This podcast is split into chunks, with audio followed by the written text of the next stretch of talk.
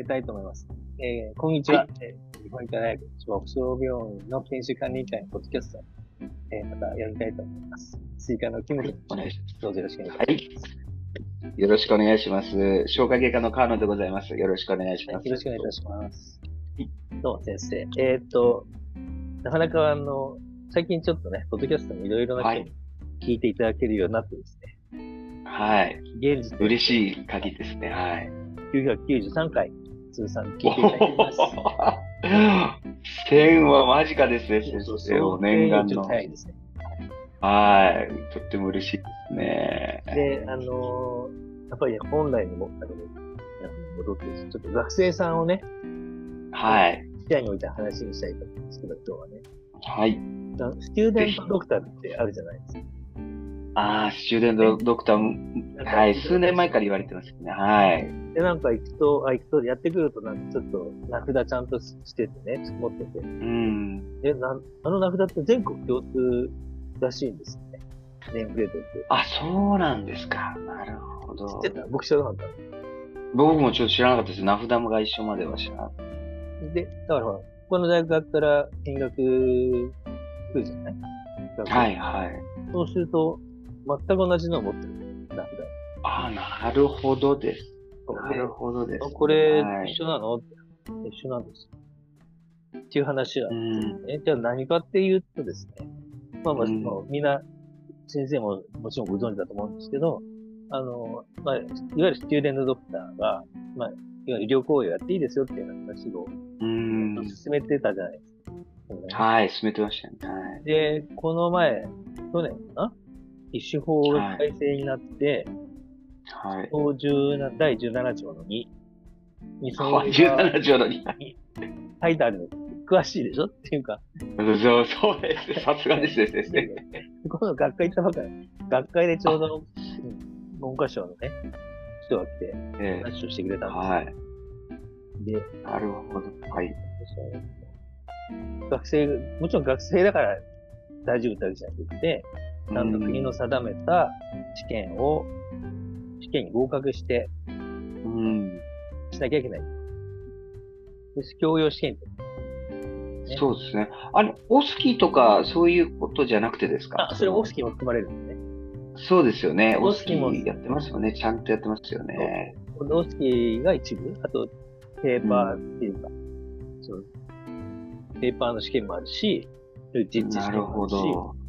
うん。で、で、いくと。で、ずっと前からやあったけど、それは、それより一段階上、で、公的なものになって、それが去年の試験からそうなんです。令和5年。なるほど。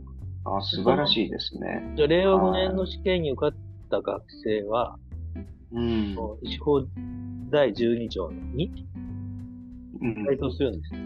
ですよ。17ってさっき言われてる。17って言ったせい17、17条の2。あ、17条でいいですよね。あ、そうですよね。はい。わかる。え、間違って、なんかなんつった？今、12条の2って言われたかなと思って、すいません。17条の2です、ね、いや、あの、滑舌が悪いので、そう言って言ったいやいや、すいません。それでね、すいません。あの、はい。で、研修医とほぼ同じことやっていいみたいな。なるほどです。それは画期的ですね。で、もちろん、んあの、指導のもとに、医師の指導のもとに、処方箋の発行以外の医療をすることができる。なるほど、すごい。すごいでしょ。で、ただ、医療をすることができるのは東海大学の属病院ですかのむなるほど。あるんですだからどこでもやっていい。そういう制限なんですね。うん、制限なんですね。その大学の中でね、はい。っていうど、まあすごいよね。すごいですね。まあ、そういう人にあの国家試験落ちてほしくないですね。なんかぜひ落ちてほしいですけどね。それやってるのに、医療やってるけど、国家試験落ちちゃうとちょっと。なんか厳しい、ね。ただまあ、でも、おっしゃる通りだよね。確かに。ただもう、それはあの、多分日本の医療の個質を上げるには、なんて言うんでしょうか、とっても重要で、やはりよりその大学病院が、その education っていうかですね、教育機関であってっていうところが、さらにこう、なんて言うんでしょうか、あのー、力を入れなきゃいけないっていうかですね、うん、そういう役割ってことになってきますよね。やっぱり、その文科省の人たちは、やっぱりちょっと欧米に遅れてると、教育に。うん。それやっぱり、ここに追いつかなきゃいけないっていうような意識が、問題意識があるみたいなんですね。だから、あれですよね。ドラマとかでももう、平気でなんかこう、なんていうんですか、あの、欧米のドラマとかなんかもう私服みたいな、私服にもただ白衣着たようなのがもう医者みたいな振る舞いしてる学生みたいなの、いますよね。そうそうそう。だいぶ前の、なんですか、ドラ、欧米のドラマでもですね。まだやっぱ学生の方もね、あんまりこう、どう、どういうふうに振る舞っているのかちょっとわかんないみたいなところだと思う。やっていいの、やりたいけどやっていいのかとか、やっちゃいけないのか、どうなるもあるし、実際にじゃあ医業を行っていって、言っても、じゃあ何でもできるのかって言われると、そういうわけにもいかないじゃんね。そうですね。それそうですね。まさにその指導する側がきちんと見てある。やっていい主義とかを選択してきちんと指導する。ということがね、求められるということだと思うんです。そうすると、あれですよ、先生、もう少しその大学病院にもですね、あの、そういうこう、インセンティブじゃないですけどね、あの、大変になるだけですよね、大学病院は。そしてその人たちが卒業すると、給料のいい、この、市中病院に行かれてしまうっていう。より、まあ、あの、えー、教育機関ですかそういったこう補助とかも、ワンセットで考えてくれるとありがたいですけど、でもまあ、あのー、僕としてはもう、喜ばしいというかですね、ことじゃないかなと思いますけどね。今のその先生がちょっとさすが先生鋭い、鋭いとこついたなと思う。ね。でもや大変になるじゃないですか、はい、我々が。はい、はい、はい。厚労省なんかあったら、まあ、それだけじゃなくて、厚労省、文科省なんかは、やっぱり、それで大変になるだろうし、で、日本のその研究レベルが落ちてるっていう危機感がある。うん。論文数が少ないとか、はいはいはい、インパクトのある論文数、トップ1%が入るような論文数少ないんだという話をしてて、なんとかしなきゃいけない。で、それはもうとにかく研究時間が圧倒的に少ない。うん。いうような話で、ね、そこにね、持ってきた話がね、働き方改革。うん。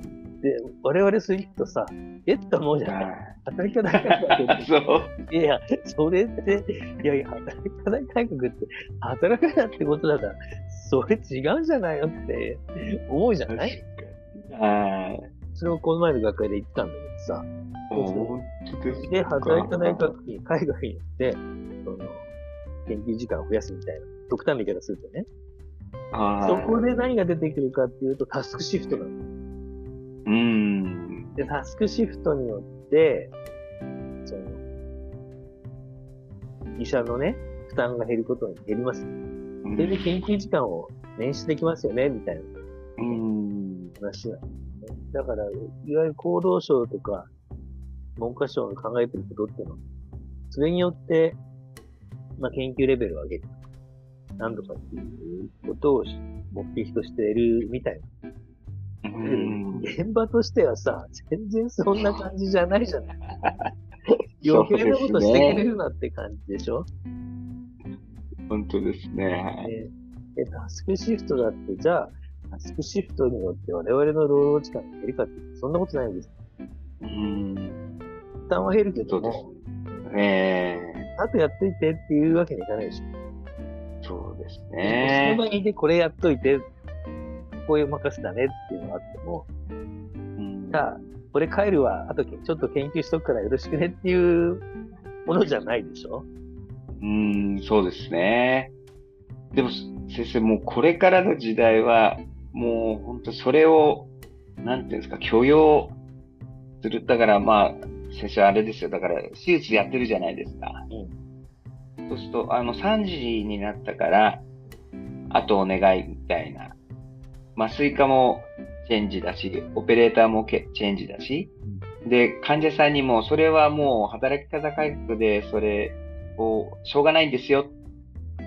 ね。あの、患者さんは大体、先生やってくれるんでしょうねっていう風な感じで外来で言われますけど、そこも当然のことながら、いやいや、あの、時間で変わりますからね っていうのが、本当に当然の、当然のようにですね、だから患者さんも、あ、えー、って言うんじゃなくて、あ、それはそうですねって言えるような、やっぱりその、時代になんないと、どうしてもこう難しいじゃないですか。だからそれはやっぱりその、国がちゃんとですね、責任持って、えーその働き方改革、医師の働き方改革っていうのはそういうことなんですよと。要するに、どうしてもクローズアップされるのは、その、江南医療センターでしたっけ？やっぱり、あの、ああいう痛ましい、こう、研修の先生が、こう、亡くなられたりとかっていうところだけピックアップされて、いや、それはけしからんと。こんなに重労働させて、けしからんみたいな感じの世論になりますけれども、まあ、世論になっちゃいますけれども、そうじゃなくて、やっぱり、その働き方改革っていうのは、こう、すべて、えー、夜間に手薄になる可能性もあるし、えー、その地方ではそれがまかり、あのー、なんていうんですか、人がいないときには、えー、遠くまで行かなきゃいけないこともあるだろうし、手術中の麻酔科もオペレーターも変わるかもしれないし、うん、そういったことをやっぱり、あの、一緒にこう、通知というか教育というか国民に対してちょっと説明してもらいながらこう、進めていかないと、外枠だけこう、働き方改革って言ってもやっぱり、僕ら責任感があるから、なかなかそれ、そういうふうに本当していいのってなっちゃいますよね。だから、どうもその、この前の厚労省、文科省とか厚労省のした話聞くと、あの人たちが目指してるところってちょっと違う感じがするんだよね。現場で我々が受け止めてることとね。そうなんですよ。だから、いや、なんかそう、理想は高いけど、現場はそういうふうに動いてないなっていう 感じはしたよね。その一週間ぐらい前に、ちょっと裁判所の勉勉強会みたいなのがあった。ええー、裁判所の、地方裁判所の判事さんたちがやってきてね、抗議してくれたわけ。あやっぱその、働き方改革の話があって、でもなんか A とか B とか C って書いてあるね。で、残業時間が許容されるのは、このくらいのなんですけどね、話になってて、それって、いわゆる労働者の過労死の基準を超えてるんだって。うんうんうん。で、その判、そのある判事さんは、これはいいんですかね？なんか言ってんだけどね。まあ実際我々はそういう時間働いてるわけだけど、そうですね。法律で認めちゃってますよね、みたいな話をしてた。うん。これもなかなか難しいとこですね。また話がぐっとずれちゃいましたけど、ちょっと話戻すとね、スチューデントドクターっていうのはもう本格的にね、始まってますんで、もう学生産業にぜひ積極的に実習中にね、そうですね、やってもらいたいですね。やっていってほしいと思いますね。北総病院は、あの、しっかりそういう、こう、文言を書いた書類を患者さんにあの、渡すようになってますよね。そうそう。でもそれをまた変えないといけなくなるかもしれないね。そうですね。そうかもしれないですね。もう、えー、それも、もう、あもう、えっ、と、法律化されてるっていうことですね。うん、ああと、大学病院はそういう、この、教育機関であるっていうことを強く言ってですね、あの、ぜひ、まあちょっと我々の仕事は多くなるかもしれませんけれども、将来の医療の発展のためには、はい。北総はでもそういう意味で先生だってちゃんとそのいろいろ書書類とか手続きも整えてるし、結構前から議論はしてたよね。どういうそうですね。説明をその患者さんにすべきだとか。どういうふうにして、はい。制限をどういうふうにやってもらううーん、だいぶそれも、だいぶとまた見直しなきゃいけないんだよね。うん僕の肌感覚から言うと、やっぱり北総病院とかの規模の方が、そういう、こう、なんていうんですか、ことはやりやすいというかですね、きっそと、うだね。あまりえ大きくてもちょっとね、ー、そうですよ回んないね。感じがするよね。うん。からまあ、あの、す、すべての医療ってわけにはいかないと思いますよ。先ほど言った処方箋以外のってわけいかないと思いますけれども、やっぱり少しこう、少しずつですね、それが広がっていくような感じで。えーで、またちょっと医師、医師の、えーまあ一応監視のもとでというかですね、指導のもとでっていうことで広がっていくといいなと思いますけどね。まあ多分これまた、国士も変わってくる可能性あるよね。変わってくるかもしれないですね、本当実際に。に臨床に携わってないと答えられないよううにん、出してくる可能性あるよね。うん、ありますね。ももうとにかくやっぱり、はい、 early exposure っていうかもう、早い段階で僕はやっぱり患者さんとちゃんとコミュニケーションを取れる。まあ早い方がいいのは間違いないよね。そうですよね。ですからまあ、ぜひ、やってもらってですね、もう大学としては、病院としてはちょっと、やはり何度も言うようですけど、負担は大きいかもしれませんけどね。そうですよ。